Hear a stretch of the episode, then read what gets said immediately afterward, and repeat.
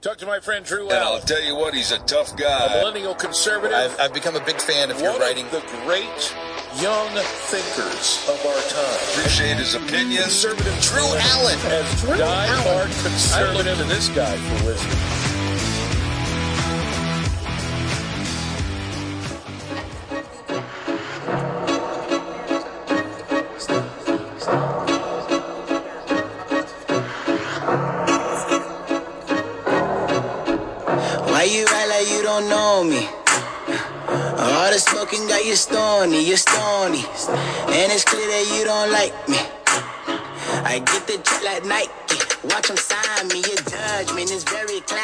Well, a January 6th committee, it's corrupt.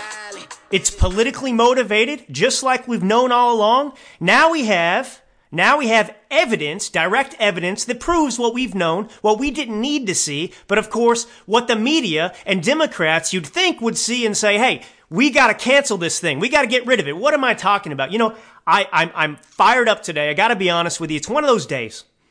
You've probably had those days.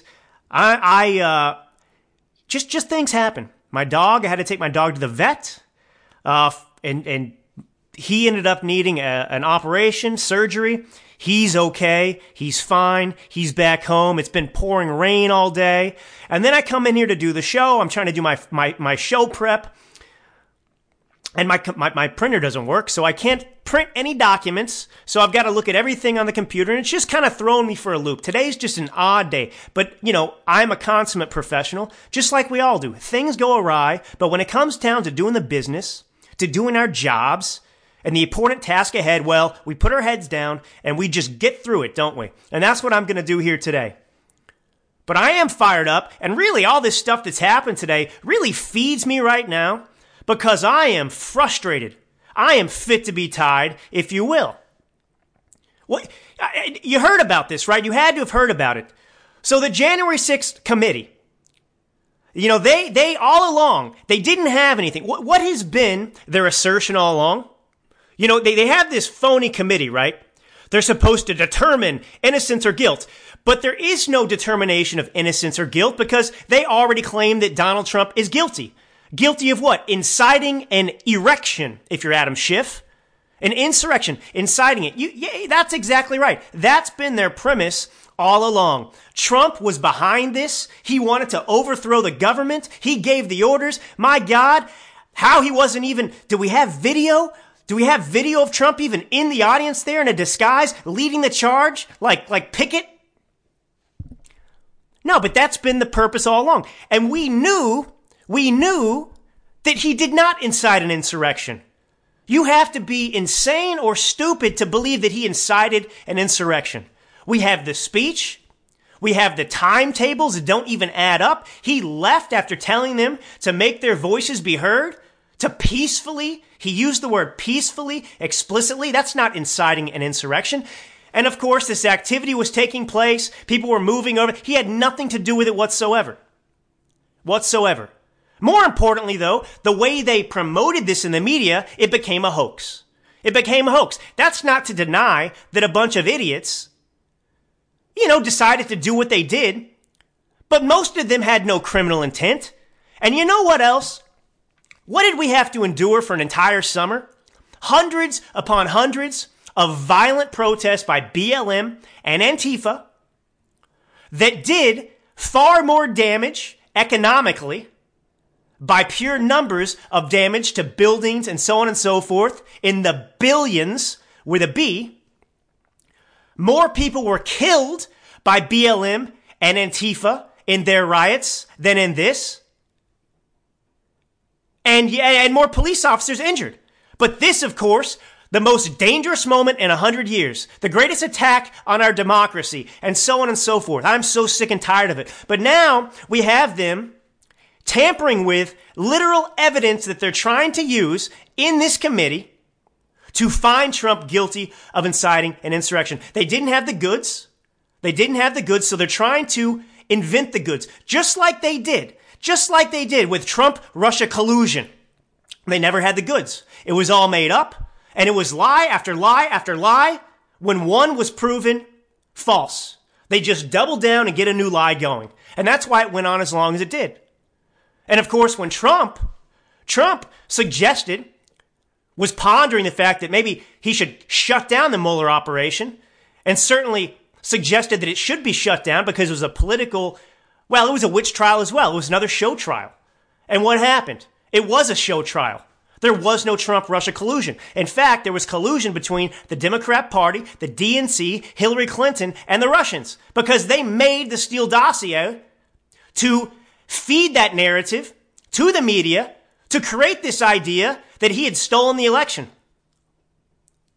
They are the ones who were engaged in a coup attempt. It was the Democrats all along since Trump first came into office and even before he was elected. It was the Democrats who were engaged in an effort to subvert democracy, to reject the will of the people, if you will, as they always call it. And we've had hoax after hoax. It's all been a lie. Russia collusion was a lie. Quid pro quo was a lie. And who was at the tip of this all as the spokesperson on the Intel committee? Adam Pencilneck Schiff. That's who. That guy should be in jail. That guy needs to rot in a jail cell. If he did this kind of crap, he would be in a jail cell if he weren't a congressman on these committees. Politicians get a free pass. They can commit a coup. They can commit treason. Nothing happens to them. I, I got a clip here I want to play for you in just a minute of just a few. It's a short clip, 15, 20 seconds even, of Adam Schiff's lies. Every time he's promoting this crap, and he's proven to be a liar, and what happens? Nothing to him. Meanwhile, the Democrats have voted to censure, for example, Paul Gosar, or Gosar, I don't know how you pronounce it, Republican there, because he retweeted some video. They want to censor him. And, uh, you know, Mark Meadows, by the way, who's the one who turned over these, these text messages, that reveal what? They reveal that nothing. It's a big fat nothing burger in. But it's not going to stop the media from spreading their lie and the Democrats from lying. That's right. So, so Adam Schiff and this committee get a hold of private text messages sent to Mark Meadows, Donald Trump's chief of staff, from Sean Hannity, Laura Ingraham, other uh, uh, senators, Republican senators. Most of them urging Trump, hey, hey, we got to stop this. You got to stop this. And what happened? Donald Trump did stop it. Did stop it. He wasn't behind it, but he came on TV. He made his address. He condemned it. He did everything they wanted. And this is the thing. Never do what the Democrats want because they want it. Because it never gets you anywhere. Donald Trump did exactly what they wanted despite the fact that he wasn't involved. And what? They're still accusing him of, of inciting an insurrection. So we got these text messages, and we'll get into them in a minute. First, I want to play Adam Schiff because we've got to dispose of this guy once and for all in our minds. And Republicans must take back the House. They must take back the Senate, and they must treat the, the Democrats the way they're treating Republicans. But the difference, of course, is we actually have a case. We don't have to fabricate one. These people must be investigated. And you know, while this fake committee, this witch hunt, these Stalinists, these communists, Marxists, who are destroying this country and want to burn it to the ground for their political gain, these great gaslighters who everything they accuse Trump of being, everything they accuse you and me of being, everything they accuse the Republican Party of being, they're gaslighting because it's them who are responsible for it all. Not Republicans, not Trump, not you and me. It is they who are guilty of everything they accuse us of. And so the purpose. Back to the purpose. January 6th, to ensure that Donald Trump could never run for office again. That was, that was the goal of this all along. To punish him. To put him in prison if they could. They impeached him already for the insurrection. And they didn't win. It was shot down. He was found innocent.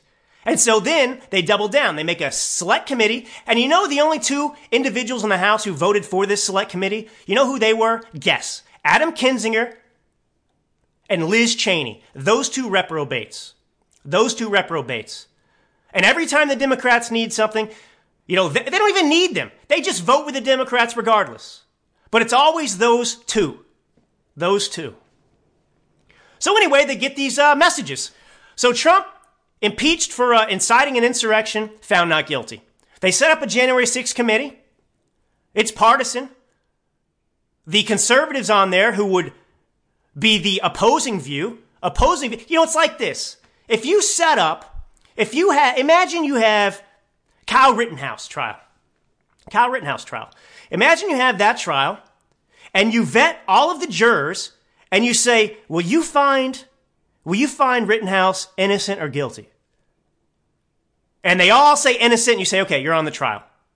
In this case, it's, okay, we, we're going to have a bipartisan January 6th committee to investigate the events of January 6th, even though we already know the events that took place on January 6th, even though we tried to impeach Trump and find him guilty of inciting the erection at the Capitol, but we're going to set up a committee to investigate it anyway. And you can only be on this committee if you believe Trump is guilty. That's what happened. This has been a sham from the start. A sham from the start. But anyway, before we get into those, those text messages and everything else and the rest of my commentary, I'm fired up, folks. I hope you're staying with me here. This is Drew Allen of The Drew Allen Show, the one and only. Speaking more common sense and truth in one hour than Democrats will speak in their entire lives. Like Alexandria Ocasio Cortez, always searching in vain for a coherent thought. Me, I got nothing but coherent thoughts. But that's me. I was born this way. I don't know. Thank God for this brilliance. Thank God for awakening me. Thank God for not making me ever, ever have any desire to be a Democrat. Thank God, literally, for shielding me from such amoral depravity, such intellectual deficiency. I don't know. Thank you, Lord, and thank you to my mom and dad for them as well. All right, so I want to I want to play a shifty Schiff here, pencil neck Schiff. This is what he had to say. Actually, what I'm playing for you is just a quick clip of all of his lies, just to prove the point that once again, when Adam Schiff talks, when he says he's got the goods, he's a liar. He's a liar. Here it is. While there's abundant evidence of collusion, Notes of the call reflect a conversation far more damning than I or many others had imagined. A week ago, the president incited an insurrection against Congress to prevent the peaceful transition of power. Now, there's a rumor out there. It's not really a rumor. I just haven't looked into it because I don't care so much. But apparently, he was a aspiring Hollywood screenwriter or something like that in California become, before he became a congressman. And it's obvious to see why he didn't make it. He didn't have the goods there to write a, a inspiring, convincing storyline because none of these have been successful either. And just like his failed screenwriting career, Adam Schiff is a failure in Congress when it comes to spinning lies to underwrite, to destroy Donald Trump and bring about their desired outcome of overthrowing the 2016 election. But here they go. Their guys in office, I mean, because they cheated, but their guys in office, and they're still going down this road because they fear Donald Trump. And that's a powerful case, by the way, to Don- Donald Trump's reelection. Yeah, I got some beef and some things to talk about that he needs to correct as well if we go down that route. But we'll talk about that later. So, all right, there you have him. The first, of course, oh yeah, I'm certain we've got him. Trump Russia collusion. I've seen it. It's real. And then he's got quid pro quo. This is, this is more dangerous, more damning than I ever could have imagined. He incited an insurrection. All three lies. And yet he is out there telling them, doubling down on them. Quid pro quo. Quid pro quo. Sp- this is exactly what happened, by the way, with Trump. This is how they do it every time. Take note. Take note. They just throw out a lie try and get it to stick with the media. When it starts to crumble down all around them, they throw out another one. They double down. They're always deflecting and throwing out new things, by the way, that are always meaningless. It's so, the reason it's so hard for anyone to understand fully the Trump Russia collusion narrative is because it's a bunch of lies after lie after lie. And so you can't keep up with it all. You can't keep up with it all. And then quid pro quo. We had the transcript of the phone call. We know there was quid pro quo. There was no quid pro quo. We know that the allegation there was, oh, Trump in the phone call threatened to withhold, you know, military aid, finances to Ukraine if the Ukrainian president did not investigate Joe Biden, a political opponent for the purposes of helping Donald Trump get reelected. But, you know, also, That didn't happen, by the way, because they had stopped aid seven days or so before the phone call, and it was admitted later that the Ukrainian president didn't even know until a month after the phone call that that aid had been withheld in the first place. So it didn't matter. But that we knew, and they still impeached him for it. That's how sick and dangerous these people are. But of course, you know, when the media lies to the American people in an election year and actually removes content and news stories, even if you're the New York Post with credibility, they removed those news stories about Hunter Biden's laptop, saying it was Russian mis- disinformation, misinformation, it was false. The fact checkers all said, oh, no, this isn't real. It's a lie. And then, of course, we find out it was true. But that's not a problem for them, right? And then the last one. The last one there, you heard him. Pardon me. Shifty Schiff. Incited an insurrection. BS. They didn't have the goods, so now they're going after text messages because they just they just need look, their case is so weak, they're just grasping for straws. They know they can't find it because it doesn't exist. They know he didn't incite an insurrection, but they're looking for something new that they can spin to keep going, right? So every time it starts to, to, to fade out and die away, lose its steam, they need new fake evidence to propel the lie forward in perpetuity. And so this time, we know there was no incitement. He was impeached and found not guilty. And so they wanted these text messages to desperately search, desperately search for any straw that they could spin. And they did. They did. They lied. They lied. This committee knowingly altered a text message sent to Mark Meadows, altered it to try and make the case that Trump inside of the insurrection. I want to hear you read Adam Schiff announcing this bombshell, bombshell nothing burger on TV first, and then we'll get into it. Of these documents, I'm particularly struck by messages that come from lawmakers who were sending them to Mr. Meadows in the days around January 6th, a time period he's now saying he won't discuss with the committee. I want to display just a few of the message he received from people in Congress. The committee is not naming these lawmakers at this time as our investigation is ongoing. If we could cue the first graphic. This one reads On January 6, 2021, Vice President Mike Pence, as President of the Senate, should call out all electoral votes that he believes are unconstitutional as no electoral votes at all. You can see why this is so critical to ask Mr. Meadows about about a lawmaker suggesting that the former vice president simply throw out votes that he unilaterally deems unconstitutional in order to overturn a presidential election and subvert the will of the American people. So that nothing burger. Well, let's backtrack. That's a lie. He puts a graphic on the screen of a text message. They added a period and deleted the following paragraphs that followed in the text message. So they have tampered with their own evidence, which would shut down any other trial in America. But this is a special trial. The January 6th committee, it's from Congress. So they hold themselves to a different standard. There, in this court, in this kangaroo court, they're allowed to tamper with evidence. They're allowed to lie. They're allowed to perjure, and all for the for the to, to get the verdict that they want that they're going to give. And so you heard him read it. So that text message that was sent from Jim Jordan to Mark Meadows. Now, Jim Jordan, it was a forwarded legal summary. It was three paragraphs long via text message from an attorney named Joseph Schmitz. And that was summarizing a four page legal memorandum that Schmitz had written regarding congressional certification of the electoral vote count. So, the graphic, all right, the text message that Schiff is saying is so alarming because he's saying that basically Meadows is getting a text message encouraging him and Trump to overturn the 2020 election results.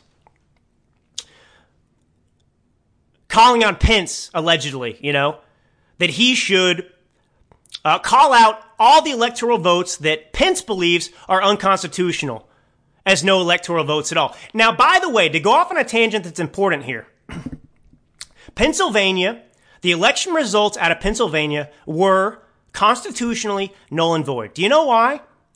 Because in violation of the Constitution, the state constitution of Pennsylvania, which gives the legislature the sole ability to set election law, the Supreme Court that was overrun by leftist activists, they violated the Pennsylvania state constitution and altered election law unilaterally themselves, a violation of the Constitution. So extending the dates that mail-in ballots, for example, could be brought in and accepted, that wasn't what the legislature ruled, but the Supreme Court intervened and changed election law.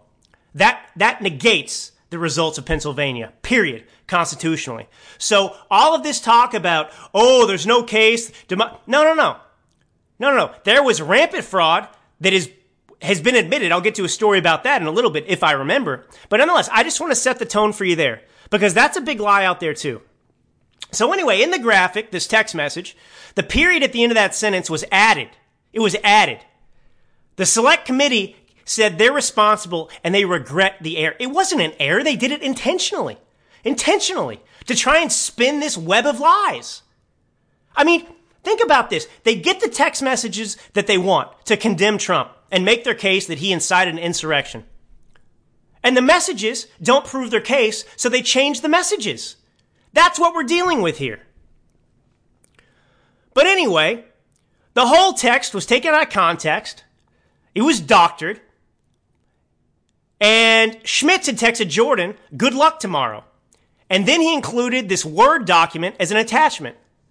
And then Schmitz, he, te- he texted Jordan a three paragraph summary of the Word document. So it was a summary of this Word document, which Schiff then, this is according to the Federalist, sliced and diced and then attributed to Jordan. So not only did Jordan, was it not Jordan's words and advice, it was a forwarded message, message from a lawyer, Schmitz. So they lie. So they say that Jim Jordan sent this text message telling, urging Meadows and Trump and, and Vice President Pence to overturn the election. So that's lie number one. And then lie number two is they take it out of context. They take it completely out of, out of context. And so because of this, this, this committee should be shut down. And in fact, you know what we really need if we want an investigation? Because we know what took place on January 6th.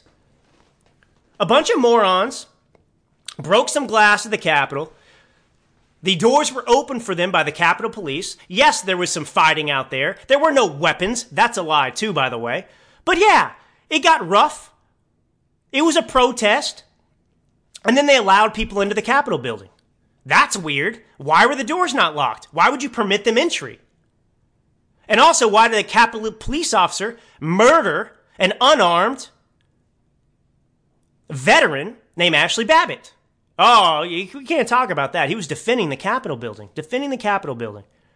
And the other thing I want to comment on all these text messages to me, from my insight, and this won't be popular with some people, but I speak the truth. From Laura Ingraham, Sean Hannity urging Trump to do something. Oh, this is, you know, they were focused on how it looked politically. Trump's got to come out. They all had their opinion and they had the, the direct line to Mark Meadows. So they're pushing this, but they're watching the same news and TV crap that we are being fed the same narrative that was not true. It did not have the context of what was happening on the ground.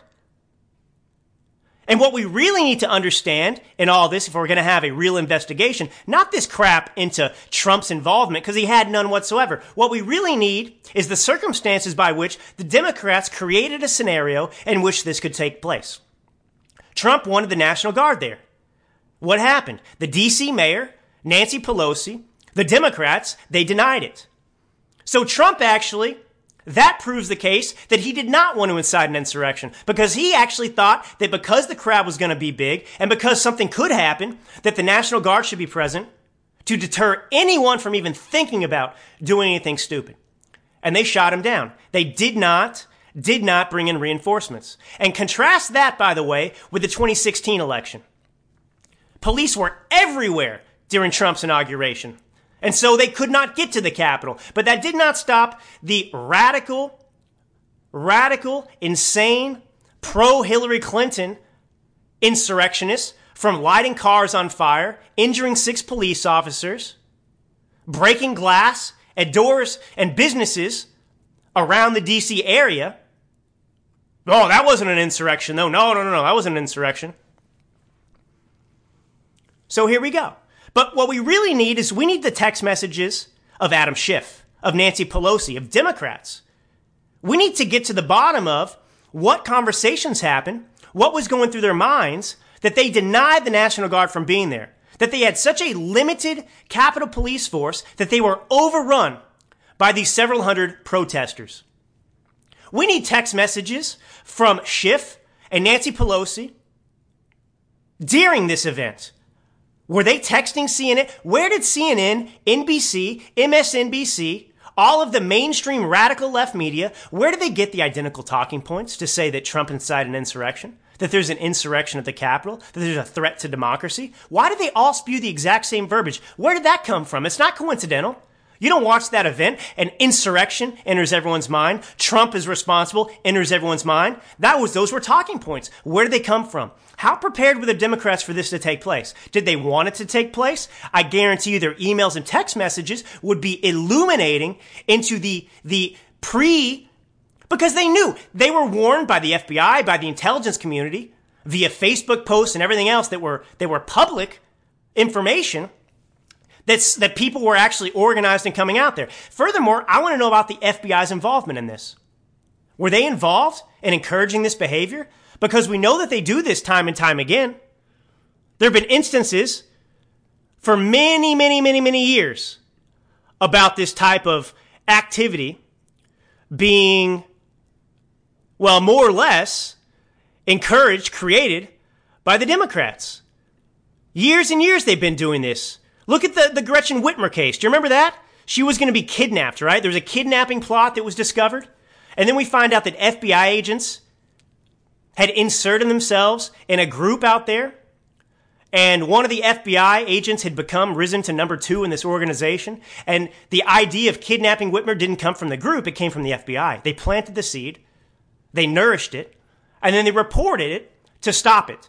So actually, the FBI plotted to kidnap Gretchen Whitmer. Did the FBI also plot for this January 6th insurrection?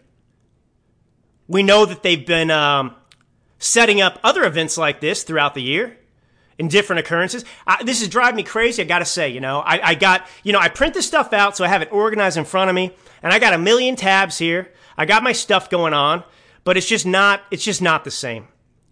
It's not the same at all. But I thought you should know that about this information. But what's the media reporting? Are they upset by this doctoring? No, they're not at all. They're still claiming that that that oh, these text messages prove that Trump was responsible. Because why? Because people are reaching out saying, Trump, Trump, do something to stop this. That doesn't prove he's responsible. And it's taken out of context again.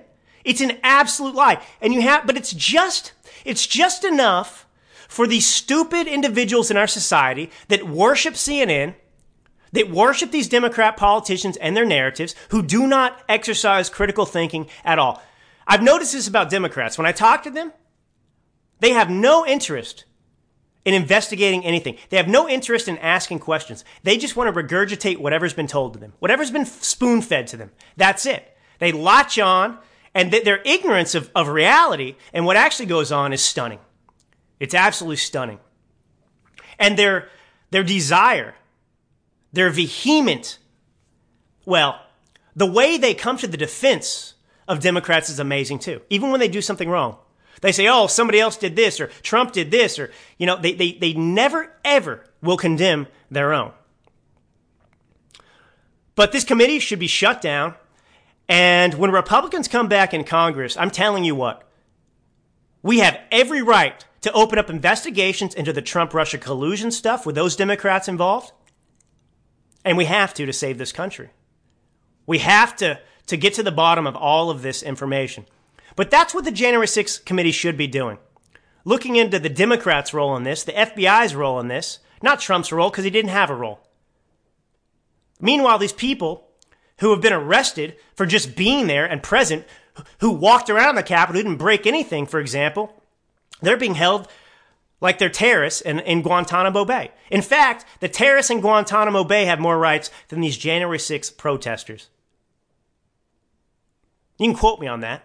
I stand behind that. That's absolutely true. The terrorists in Guantanamo Bay are treated better than the January 6th protesters. If you screw with the Koran, oh boy, oh boy, don't you touch a Koran. You don't have to destroy it. You know, the uh, infidels who aren't Muslims, we're not allowed to touch that sacred document. Remember in Guantanamo Bay years ago, all these all these terrorists were, were, were filing their claims, so to speak, against their mistreatment there. And one of the allegations what they, was, was that they were uh, abusive because they were handling the Quran. I kid you not. Meanwhile, the January 6 protesters, we just had Marjorie Taylor Greene investigate that. She went down there and, and gave an entire report about the conditions there. And they are lousy to say the least. For people who mostly are guilty of breaking and entering on federal property. But if you're a BLM terrorist who burned down a building, well, Kamala Harris, she was raising funds for your bail. Welcome to America under the Democrat Party. All right, this is Drew Allen. Take a short break and I'll be right back. Riding to the streets, I got my on. Kinda laid back, I got my diamonds on. Call me crazy, but they know I got my money long. No, I'm your plane, just a plain domino. You know, what is it exactly that Donald Trump himself was supposed to do? You know, I, I think that part of this part of this push by the media to have Donald Trump call off the insurrection, if you will, was to try and cement in people's minds that he was responsible for it. He asked for the National Guard, they didn't provide it. All right? And so the the protesters uh, enter the Capitol building with permission and blessing of the the Capitol police officers there, and then Donald Trump is told, "You, got to do something." What what is he supposed to do? He's not on the ground. What what are these protesters?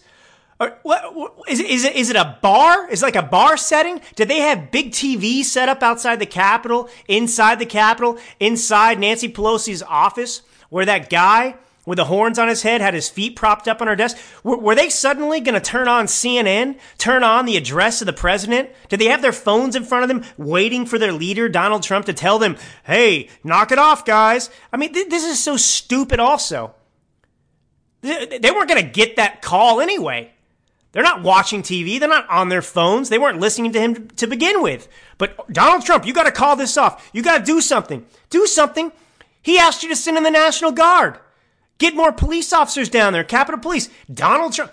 And this is the thing Sean Hannity, Laura Ingraham, look, this is not their fault. And I, I just am using this them as an example. But even they fell for this hoax. To send messages to Mark Meadows saying, hey, look, Donald Trump's got to got to condemn this right now. He's got to condemn this because they were watching the media taking place, the narrative taking place, just like we were. But realistically, what is he going to do? So he did it as a gesture, but it was it was like a virtue signaling. Donald Trump meant it. He didn't want them to take part in that action. He meant what he said when he condemned it, but his condemnation on TV wasn't even going to be heard or received by the protesters. So what influence would it have? It was just signaling. And he played into the narrative by doing that. I mean, he did, his hands were tied. He had to condemn it. But the, the point that the media and the Democrats were pushing was to, to, to make it look like they were listening to him, responsive to him, because he's the one who had him do it, and he's the one who's going to have him stop. That's the problem with that. That's the problem with their text messages. But the media is misconstruing this totally. They have no case again. But anyway, I just wanted to, wanted to tell you that. But more about the 2020 election. The AP is now finally recognizing fraud. Now, we are told that no fraud happened in 2020. No, no, no. These were the safest, most secure elections in American history. And yet the AP, the Associated Press has reported on the contested states. Do you know what they found in Arizona? 198 instances of potential fraud were identified in six counties. Who did this? Highlights. Many of the cases involved allegations of people casting multiple ballots. Whoa! casting multiple ballots. That, that's not supposed to happen. That doesn't happen. Mail in ballots, unsolicited mail in ballots, when you get rid of signature verifications and you have mail drop off boxes where you can just put in a hundred, a thousand at a time in the dead of night and nobody knows who dropped them off, who dropped them off, where they came from. Yeah, yeah, that is a sign of security. Felons voted despite being ineligible. Ballots received in the name of voters who are dead. Oh my gosh. Oh, it sounds like we have a case again. It sounds like Mike Pence should have actually done what the uh, lawyer Schmitz was saying he could have done. Georgia. What are the highlights in Georgia? Uh, well, of the 64 potential cases identified by the counties, 31 were determined to be the result of an administrative error or some other mistake. The rest are being investigated. Michigan. Michigan. Highlights. Who's responsible for this? Oh, well, they, you know, they play these numbers down too, right? Most of the 56 potential cases involve two people suspected of submitting about 50 fraudulent requests for absentee ballots in various counties.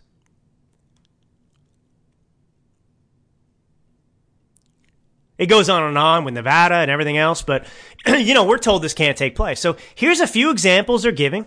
You know, they're obviously spinning this to say, well, it's, you know, too insignificant to me. But the point is, the point is, let's just, let's just say 2020 is done. And, and it looks like there's nothing we can do now, right? But the fact that the AP is reporting that all the things that we said would take place, that they said couldn't take place, did take place, well, we should be securing elections. We should make sure that mail in ballots don't happen again. Because obviously, per the AP, the mail in ballots that they said weren't problematic, they're now admitting were the sources of fraud. Which takes me to the Democrat Party. They're giving up, have you heard, on the Build Back Better plan. They're shelving it for now.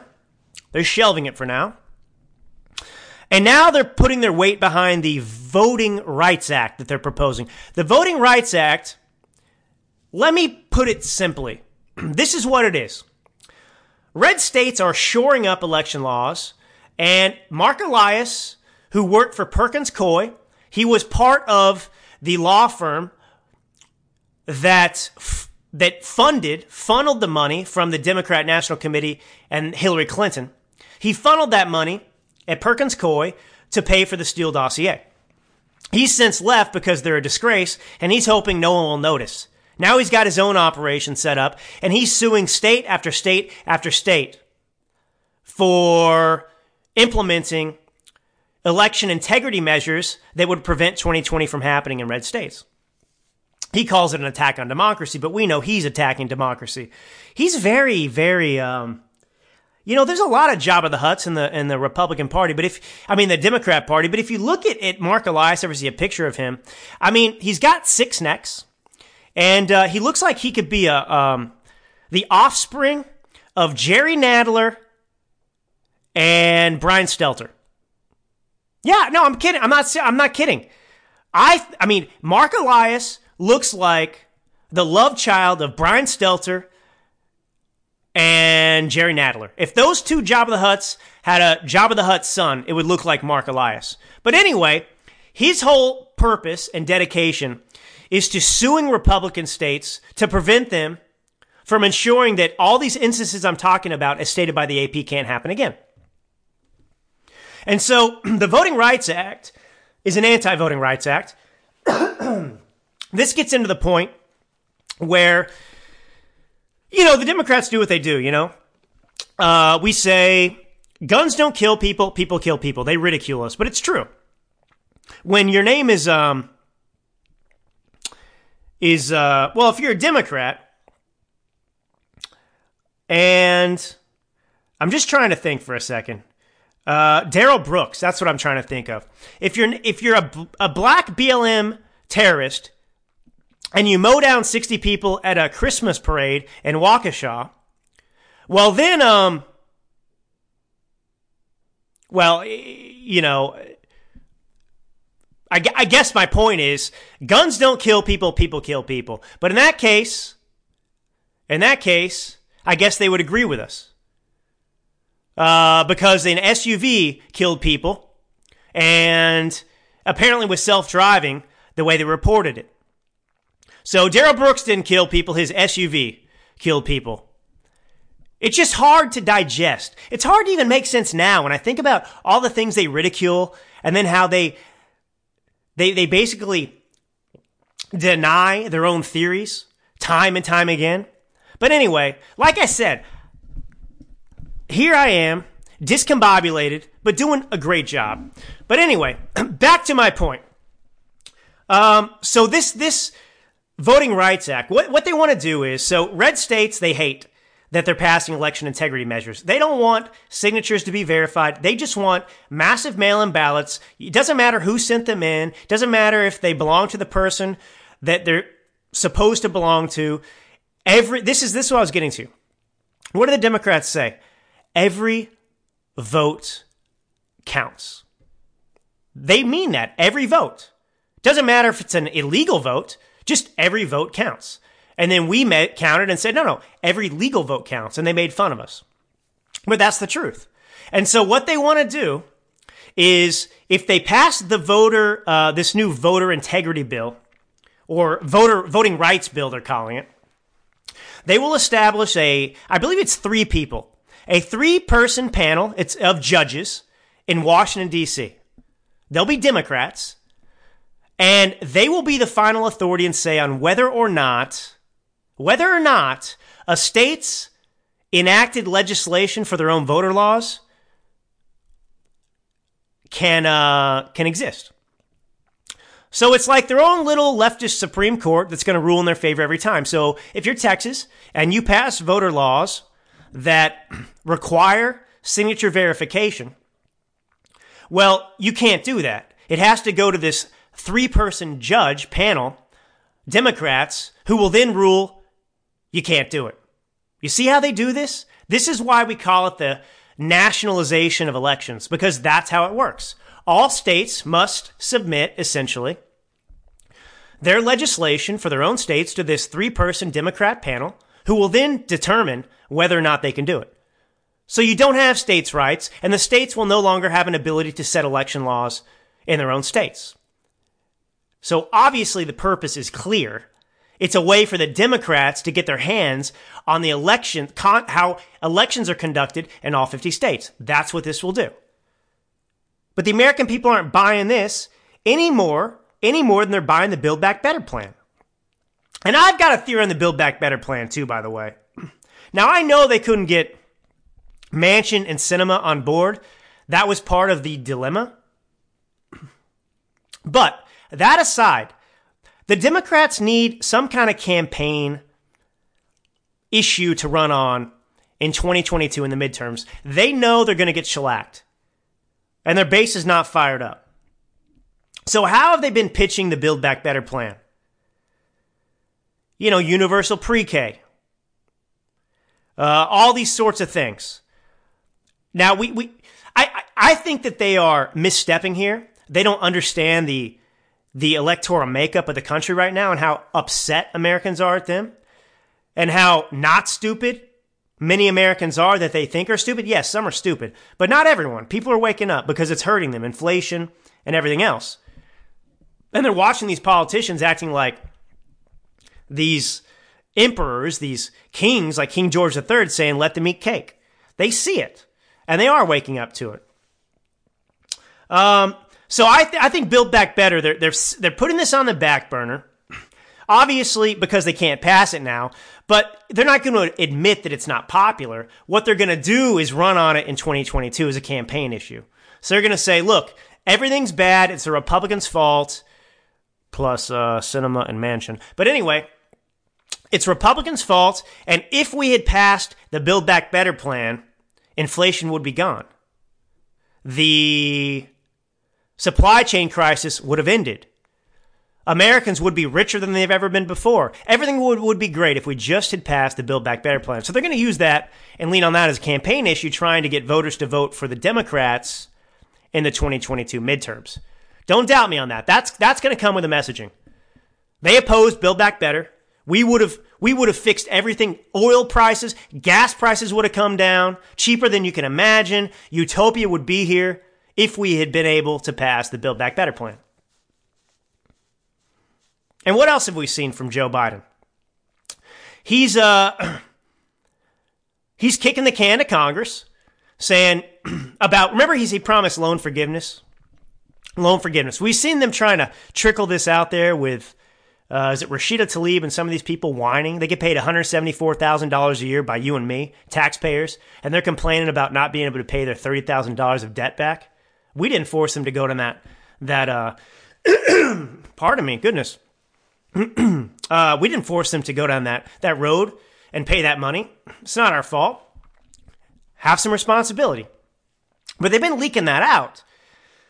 and Joe Biden, that was a central campaign promise that he was going to fulfill.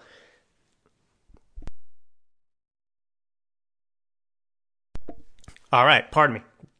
So I just had to go silent just for a second there. I I got to admit I ate some chips and salsa during the break. One of my favorite foods of all time, hot salsa. Messed me up. My throat's going crazy, and uh, I have to drink water. But anyway, um, chips and salsa aside. So they've been trickling that out, and you know the media's been crazy right? Joe Biden, he has gone back on a central campaign promise. And they've kicked it to Congress saying, if Congress sends me the bill, I'll sign it. So they put it on Congress. And I think it's strategic. I think it's another way of them approaching the midterms and saying, look, we got to keep our Democrat majorities in the Senate and the House of Representatives. Because if we get, if we get if we retain the House and Senate, we will send a bill to Joe Biden's desk for giving loan debt. I think that's what this is about. It's strategic. Because remember, Joe Biden's not up for reelection. It's just Congress they're worried about. It's just Congress. And they look like they're going to get shellacked. So they need as many rounds uh, of ammo, as many of these positions as they can to run on to fire up their base because their base is unenthused. Historically, they're going to get shellacked. And so that's, I think, what part of this motive. It's not to say that's the only reason, but they will they will use whatever disaster awaits them and try and spin it in a positive way. Try and use it to their advantage is what I'm trying to explain. So build back better. That's going to be a campaign promise. All right. They're going to pin. Look, everything's going to get worse before 2022. No doubt it is because their policies aren't changing and they continue to take double down on activities that have resulted in the problems we have today, whether it's inflation or rising, skyrocketing gas prices, or anything else. So BBB, Build Back Better, that's going to be on the docket for them 2022 to run on. And now the uh, loan forgiveness, I guarantee that's going to be on there too, saying, hey, we got to get these Democrats in office, or maybe. No, that's, I mean, that's what it'll be. I'll stop there before I get too philosophical here. But uh, don't doubt me on that. that's definitely the case. But um, I want to get into, I'm going to take one more short break to clear my throat here. I don't know what's going on. I'm sorry. it's not COVID. I'm, I'm recovered, but I want to get into uh, Dr. McCullough. He was on the Joe Rogan show. You probably heard about that, right? He got in there and said some things that, uh, you know, we're just waiting breathlessly for Spotify to take that episode down because he speaks the truth. But we're going to get into that, and then I'll finally close out and I'll talk about my thoughts about uh, about um, uh, what am I trying to say here? Trump running for elect- reelection in 2024. But before I take this break, you know, Zuckerberg has admitted, by the way, that fact checkers on Facebook are just, it's their opinion people. Are you surprised by that? Will it change anything in the minds of Democrats who think the fact checkers are some kind of gods that aren't just human beings sitting behind keyboards in their mother's basements? Just saying, this is not true because I say so. But that's what they are, and Zuckerberg's admitted it. Once again, vindication. Just just know in your minds. Do not get beat down by the media. You and I are right. You and I are brilliant. You and I are on the right path. This is the Democrats who are astray and are insane. All right? Don't don't think for a minute there's something wrong with you. There's not. We're in this together. All right, I'll be right back. Drew Allen, clear my throat, and uh, we'll close out. Who don't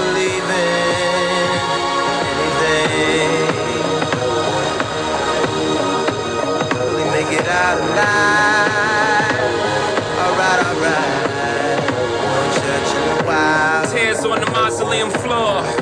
Blood stains the doors. Lies on the lips of a priest.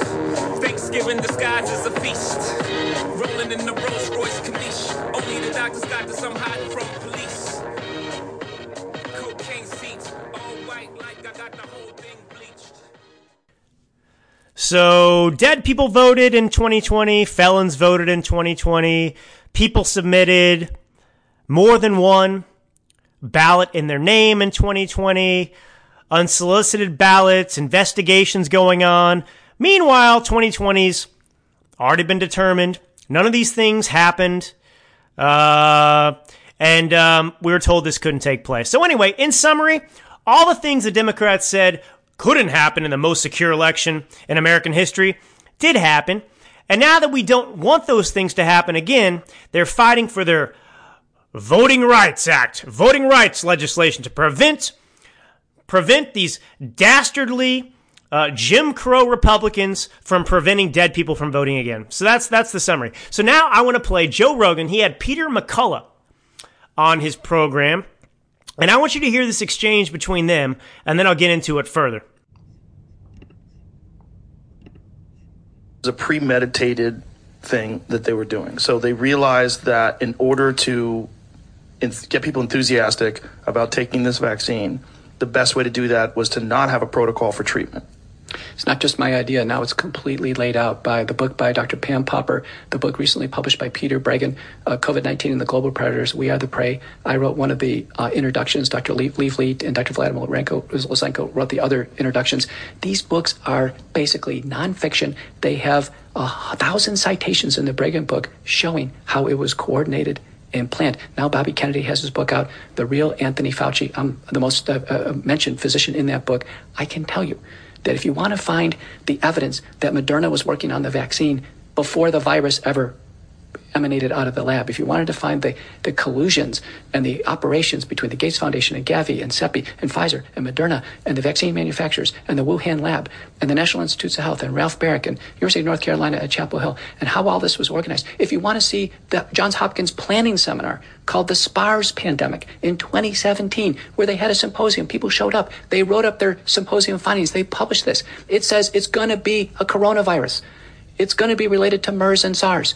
It's going to come over here to the United States. It's going to shut down cities and frighten people. There's going to be confusion regarding a drug, hydroxychloroquine or ivermectin. And we're going to utilize all that in order to railroad the population into mass vaccination. It's laid out in the Johns Hopkins SPARS pandemic training seminar. The only thing they got wrong was the year. They said it was going to be 2025. So that was Dr. Peter McCullough uh, being interviewed on the Joe Rogan show. Now, the media has tried to, like they always do, discredit anyone who tells the truth. Peter McCullough is a cardiologist. He was the vice chief of internal medicine at Baylor University Medical Center and a professor at Texas A&M University. This is not a schmuck. He has more experience, more knowledge, more practical experience than, let's say, Tiny Tony could ever dream of.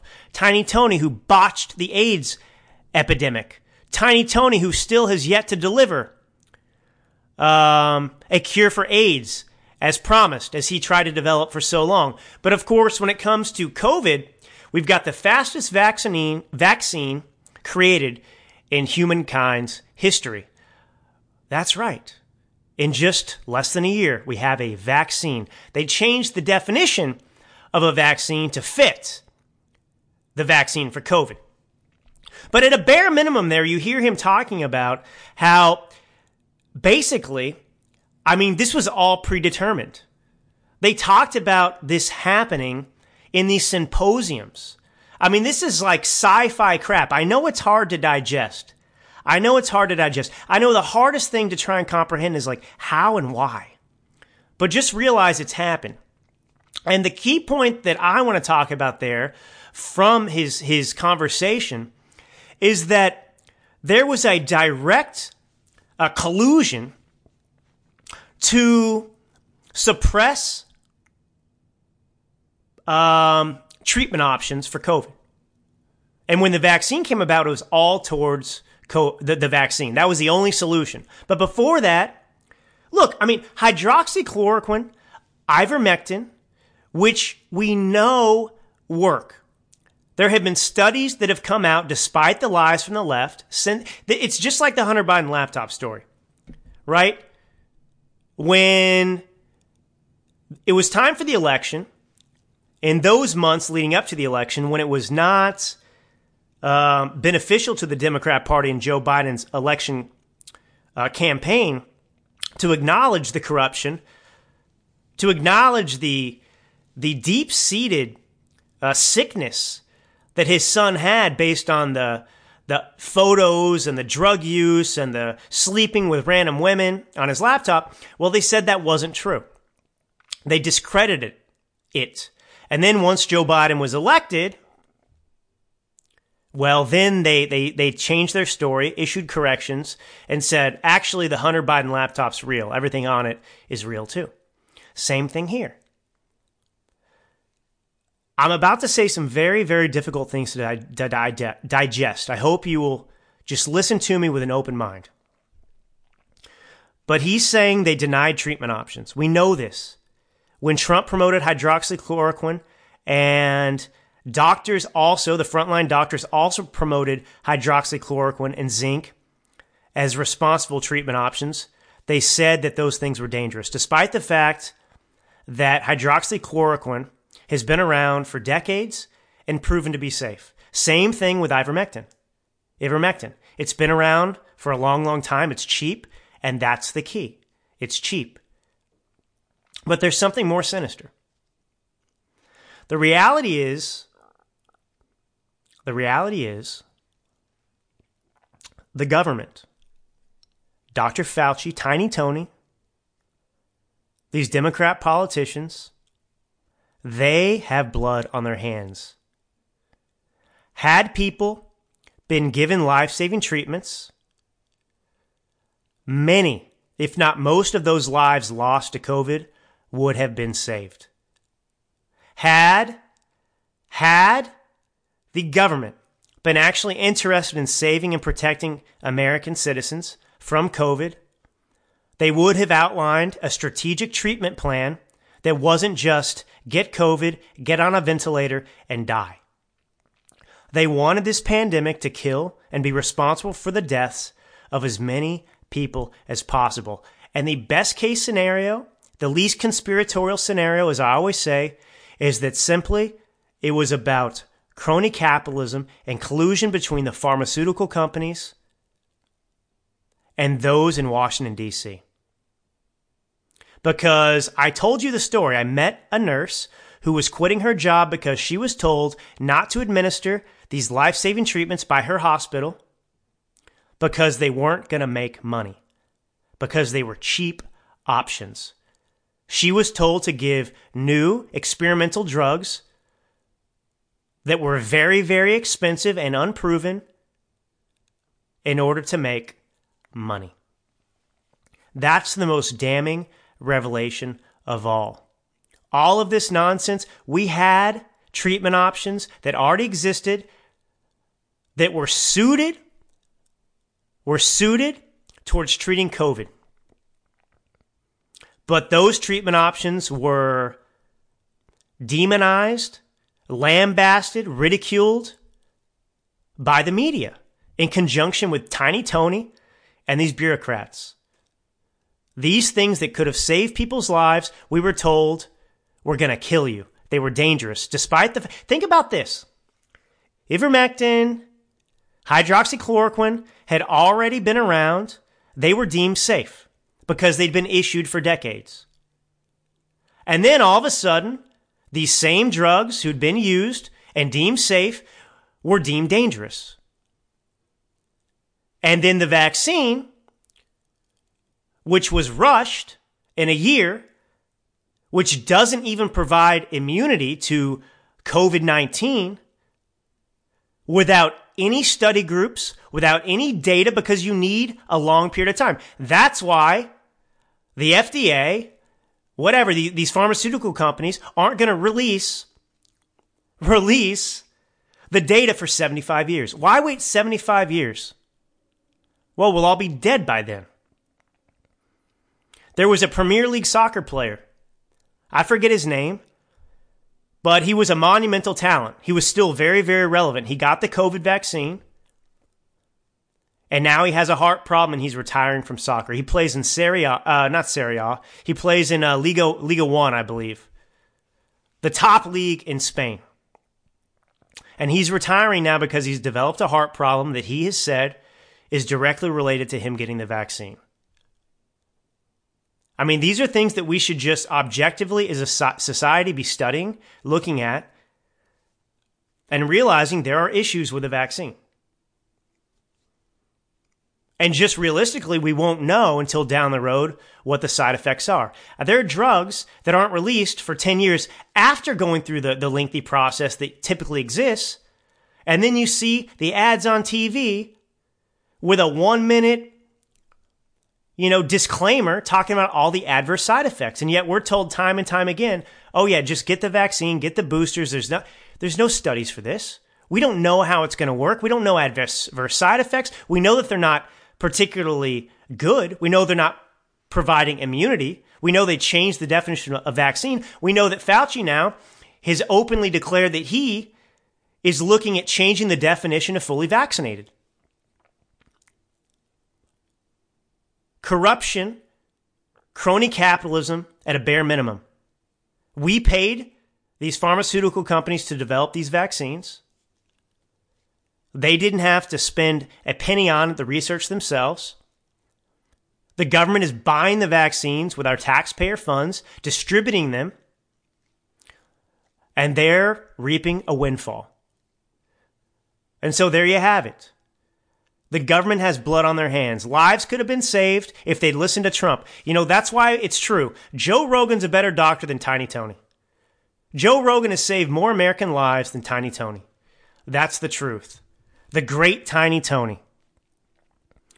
Uh, so, needless to say, I won't be getting my first booster shot, my second, third, fourth, fifth, or even the vaccine to begin with. But I'm not trying to be controversial. You know, this is this is the problem too with the vaccine, right? I got friends and family who are vaccinated and unvaccinated. I don't care. But how do I put this? You know, I see with some people, especially conservatives that are prominent in the media, they're always touting, I ran, I got the vaccine as fast as I could. And I think of a lot of it is a, defense of Trump. And this leads me to my, my next point. Donald Trump, you know, his base was totally loyal to him, has been throughout everything he's been through. And the media tried desperately, has always tried, is still trying to separate him from his base. And it's been an unbroken bond. People don't understand it. I mean, on the left, we do. But I'm telling you right now, this is my warning to Trump. You know, look, I mean, the fact that, look, the fact that everyone, you all have your own opinions. This is mine. I'm telling you my opinion. Okay? Take it or leave it. But the fact that the Democrat Party is still trying so desperately to ensure that Donald Trump can never run for election again tells me that he is a formidable adversary. And if you put 2020 out of your mind and all the shenanigans that went on, if you if you accept the fact that look, they won because of mail-in ballots, they won because 81 million votes for Joe Biden, give me a break. Nobody buys that. Nobody buys that. Everywhere he goes, let's go Brandon is chanted. It defies reality, okay? And we know that that that, um, election fraud took place. I just told you. I can't get, don't shut me down, Spotify and Apple. I was talking about an AP article. AP said voter fraud took place. We know this. So he is a strong candidate. And should have won in 2020, but didn't for the reasons we know and have spoken about. And so I'm getting tired of the Republicans and conservatives. This is just me. Of people piling on on Trump now. Oh, he's too old. He's got too much baggage. Look, they're going to treat any candidate we put out there like Trump. They're going to treat DeSantis differently. They're not going to treat DeSantis any differently. They're already attacking him. They'll say the same things about him. Trump, what else can they say? He's gone through fire. And he's still standing. And I want a vengeance tour. I do. I think that's a powerful answer. It's time for us to get revenge on them. And it's not revenge for the sake of revenge. It's revenge that's necessary based on the January 6th committee, the impeachments, the corruption, rampant. And one person can't save America. That's the point too. Trump can't do it alone. We learned that when he won election in 2016. The deep state, the depths of depravity and corruption in our own government. But look, you run Donald Trump, who's already been battered. What else can they do and say to him about him? What new lies can they spin? No, they don't have any fresh meat. It's all wasted. It's tired. It's old. It's worn out. And you get Trump in there, and then you get two years of Ron DeSantis after that. You run Ron DeSantis, you get him one year, maybe you get him then, and then who's your candidate down the road? But we've got we've got to look long term here. 12 years, we can do a lot of repairing to America. And so my main argument for Trump is one, look at how how scared the media and the Democrat Party are from him. They know they didn't win in 2020 fairly. They know that, and that's why they're fighting. Because if Trump gets anything close to the turnout that he got in 2020, and we shore up voter election, uh, you know, integrity in these states, they can't do what they did. They can't get the fraudulent votes needed again. But to my point, it is the vaccine issue that is the only thing that can separate Donald Trump from his base. He needs, look, I, am not, I don't believe in apologizing to the left. It's like uh, Lauren Boebert, who, who made the joke about Ilhan Omar not having a backpack and she felt safer in the elevator. You don't apologize to these leftists. They'll put the noose around your neck and you're done. But when it comes to the issue of the vaccine, Trump needs to understand, he must understand that Americans are tired of this and they don't want somebody that sounds like the left. He needs to say, he needs to come out and admit that he was bamboozled by the people he trusted. It's not going to hurt him. I'm tired of the left. They never apologize for anything. Joe Biden, they always blame it somewhere else. But Trump, he listened to the people around him. That's not, I don't blame that on him. He's an outsider. He came in trusting people, just like the American people trusted the FBI, for example. And he learned the hard way, just like we've learned the hard way. But he's got to admit, look, yeah, yeah, he can be proud of Project Warp Speed, Operation Warp Speed. He can be proud of all of that. But he needs to acknowledge that he was misled all along by Fauci and these other bureaucrats. Because the pandemic was not handled correctly. We should never have shut down for 15 days. That was the gateway to everything that happened. Once we gave up 15 days, the fix was in. They could do what they wanted with us. They could continue to, to, to treat us like their pets, like some kind of animals, like some kind of experiment. And that was a mistake. And look, his, he was between a rock and a hard place, but he should come out and say, I learned my lesson. And he should not be pushing this vaccine anymore. Because if you acknowledge the reality of the situation, the vaccine's not working. We needed herd immunity that was natural. We needed these therapeutics, and he can make that argument. Look, I, I was the first to talk about hydroxychloroquine, and look, it saves lives. I was right again. But with, with Operation Warp Speed and the vaccine, he needs to back off of this. He needs to back off. He needs to say, look, all of you were wrong about this. I bought it for a while, like a lot of Americans, but I'm backing off. I'm backing off. It's a miracle that this was able to happen when you remove the red tape. But look, the polio vaccine took 25 years to develop until it was safe. We need more time. We need to get off the American people's backs, People that want to get vaccinated get vaccinated, but we need to get out of this. We need to look at the data, like Ron DeSantis. We need to provide treatment options because you can get COVID and survive without the vaccine. If you detect it early and if you provide treatment options quickly. So that's kind of my spiel right now about Donald Trump. Look, the look the the the pieces, the pawns on the ch- on the uh, chessboard, they can always move and change and everything else. But I still stand behind Donald Trump if he wants to run in 2024. I'm not going to be one of these conservatives out here, out there, like some of my counterparts who are just, you know, it's become popular in the conservative movement to distance yourself from Trump now. And these same people were hailing him, praising him until what, 2020, and now they've soured on him. And I'm not going to buy the leftist lie. All right? That he's unpopular, all this. It's not true. It's not true. We can't listen to the Democrat Party to tell us who we need to nominate and what to do. Donald Trump's finished. He's Hitler. They can never win. No, I don't take my cues from CNN.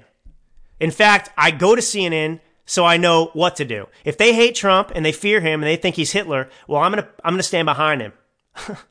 Cuz if they're scared of him, it's for a reason. They know something that the Republicans and conservatives seem to be denying themselves today. So this is a, you know, I get it. My opinion, it's, it's, um, you know, it's, it's, it's a little bit divisive here. You got different camps of people, but look, I'm not going to sit here and, and, and blow smoke. I'm not going to say something I don't mean. And that's my opinion. Um, I think there was one more story I wanted to get to. I'm kind of, I'm kind of almost out of time. Let's just do this. Um, ESPN is releasing a documentary about Bubba Wallace. Bubba Wallace is the black uh, NASCAR racer that brought in a uh, entire team of I don't know how many, a dozen FBI agents to investigate a potential hate crime against him. Right? He found a noose, but it wasn't a noose, it was a pull cord. Uh you know, in the uh, his garage there. And so the all, the FBI came in, investigated. We know that it wasn't a noose. Nobody put it there. It was literally a pull cord that was already there. It's it had always been there. But of course, Bubba Wallace, probably seeing Juicy Smollett's success, Juicy Smollett, the French, the former French actor Jussie, well, he went on with this too to bring himself more fame and notoriety. He he rode the moment of the media narrative of this. I mean, the guy's a NASCAR. I'm, give me whatever. Give me a break. But anyway, so now ESPN is releasing a documentary, or it's been released. You can see the the uh, anyway. They're and and they're promoting the hoax as if it happened for real. Basically, we know it's not. It's basically like ESPN doing a documentary on Juicy Smollett and telling us about the hate crime against Juicy. That's what they did with Bubba Wallace. Absolutely infuriating, but this is my point. They're doubling down on the lie. They they're so audacious now. They're so bold in their willingness to just make up and rewrite history as it happens that they're putting out this. It's really unconscionable. Um, ESPN, I, I, I don't know what to say. It, I mean, it's a it's a disgrace certainly, but you know this is part of the problem. Every all of these corporations, all these enterprises, they're all in on the narrative, all in on trying to damage. Look, all this is aimed again towards 2022, 2024, in the future elections. It's about painting Republicans and conservatives as that which we aren't. We're proven time and time again. We're always vindicated.